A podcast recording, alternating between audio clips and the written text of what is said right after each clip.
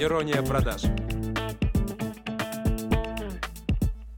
С вами Катерина Яшина, и это подкаст «Ирония продаж».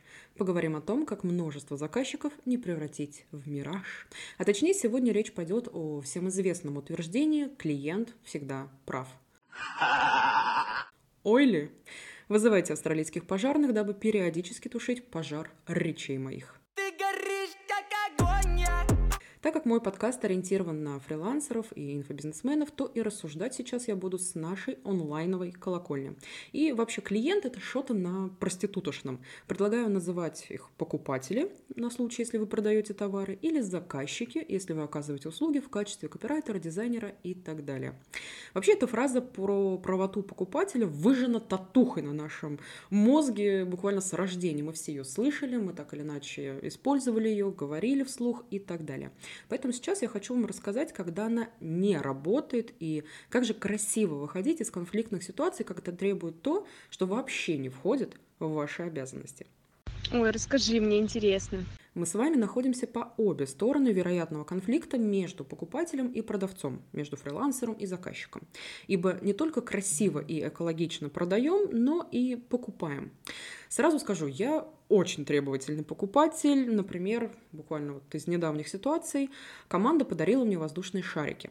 Шарики лопнули в первый же день, забрызгали блестками не только весь мой зал, но еще и мои меховые новые топульки, которыми я не успела насладиться. И как истинная тропикана женщина, я не стала молчать об этом, попросила девчонок скинуть номер компании, где они заказывали, и связалась с ними напрямую. В красках все описала, прислала видео и так далее. Очень тактично и деликатно. Не соблаговолите ли вы? Ребята долго посылали меня, мол, я их сама лопнула, у меня, скорее всего, дома живет какой-то ребенок, котик, хомячок или рыбка, которые проткнули, а я не заметила. В общем, всячески меня игнорировали. Но в итоге, спустя очень-очень-очень бесполезно долгий разговор, они все-таки вернули часть денег за некачественный товар. Потому что так бывает, когда ты делаешь свою работу через жопу. Упс. Но результат такой работы и даром никому не нужен. Ну или я постарела и наконец-то поняла, почему взрослые постоянно со всеми срутся в магазинах и очередях. Именно поэтому мои продукты, неважно платные бесплатные, я всегда делаю так, чтобы в глаза людям потом было не стыдно смотреть. Даже больше скажу, чтобы видеть восторг и получать космически приятную обратную связь. Но даже при таком трепетном отношении к своему делу на моем пути, естественно, встречаются неадекватные персонажи. В семье не без заебы, как говорится. Истину глаголишь! Иногда люди хотят купить курс, но при этом считают, что вот просто взять и купить недостаточно. Предварительно нужно съесть чайной ложечкой весь мозг моей службе заботы. И когда вопросы задаются действительно по делу, то сердечный welcome всем. Мы всем рады, ответим абсолютно на каждый вопрос. Но когда диалог строится из разряда «эй, холопы, ау», то я об этом узнаю быстрее, чем вы о новой пассии своего бывшего. И не думайте, что я сейчас утрирую. Действительно, есть люди, которые приходили в службу заботы и начинали свой диалог с фразы «Эй, ау, кто-нибудь будет мне отвечать?» Эй, отвечай! Это цитаты.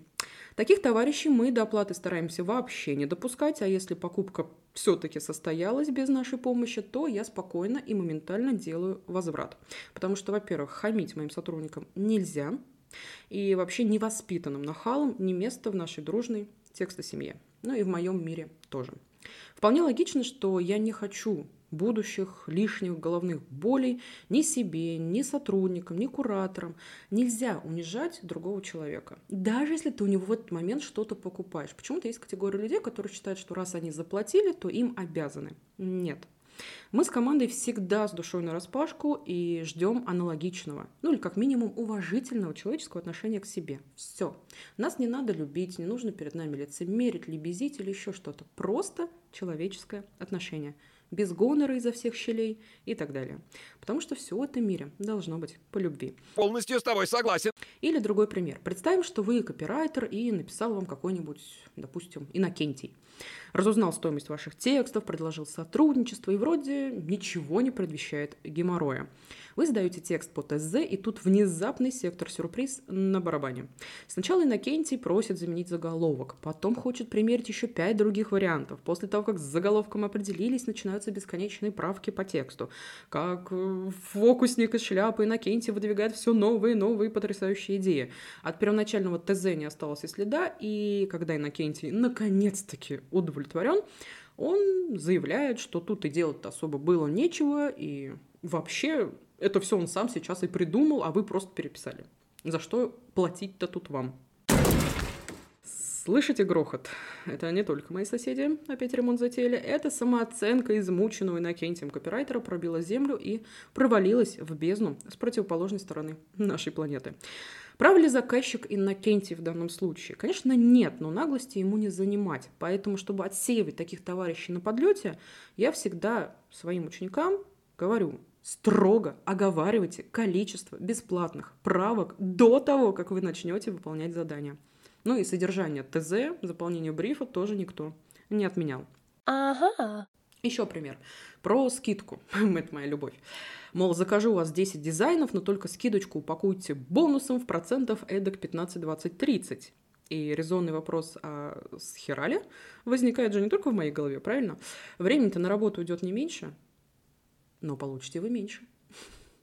Так и говорим, не скромничаем. Ну или когда заявляют, что Петя, не знаю, заведение телеги берет в два раза меньше денег. А ты чего тут из себя принцессу строишь, бери 3 рубля и погнали. Не тут-то было. Вежливо и без вариантов отправляйте товарища к тому самому Пете, ибо стоимость ваших услуг не зависит от настроения потенциальных заказчиков и цен ваших коллег.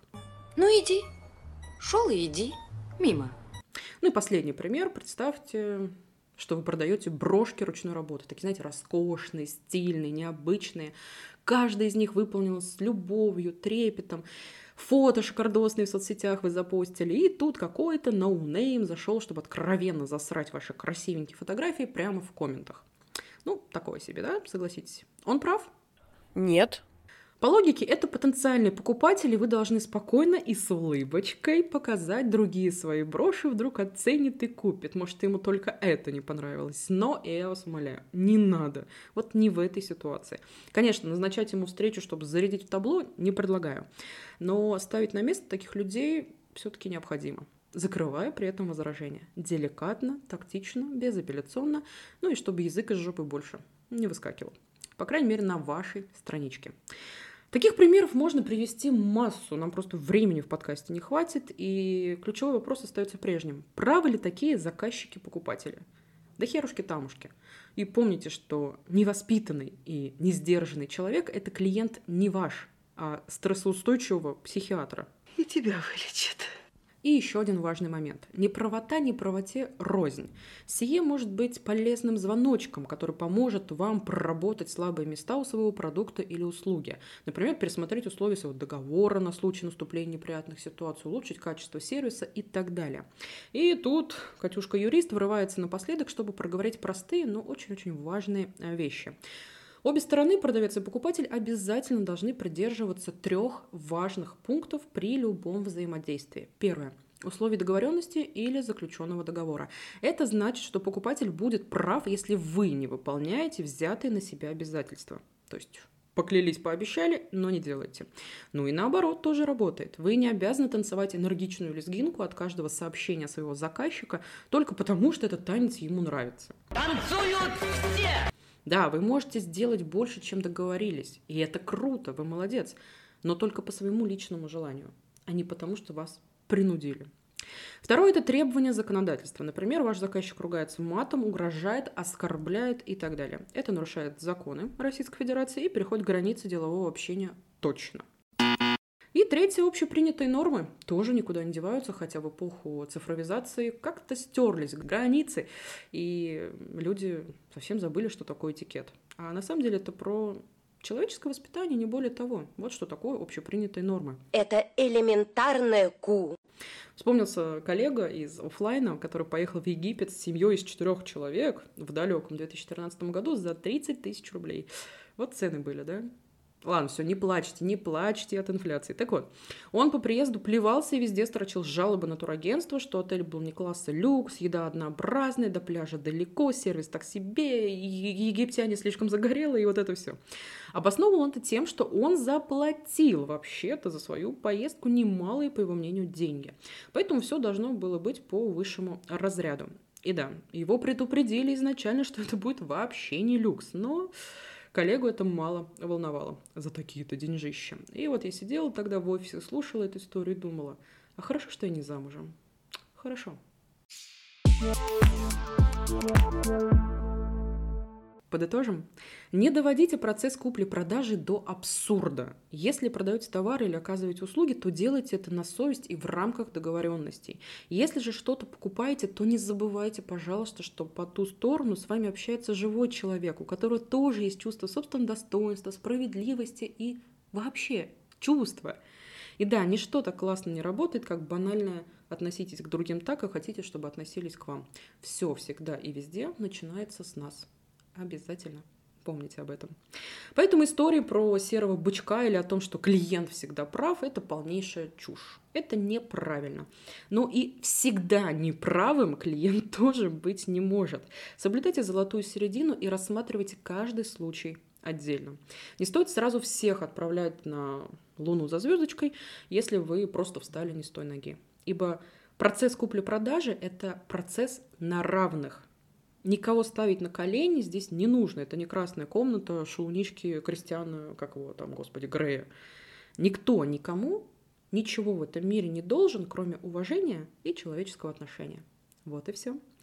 На сегодня все. Жду вашей реакции и обратную связь у себя в телеграм-канале или в директе.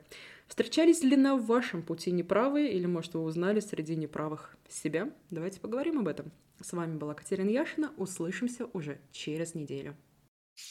Thank you.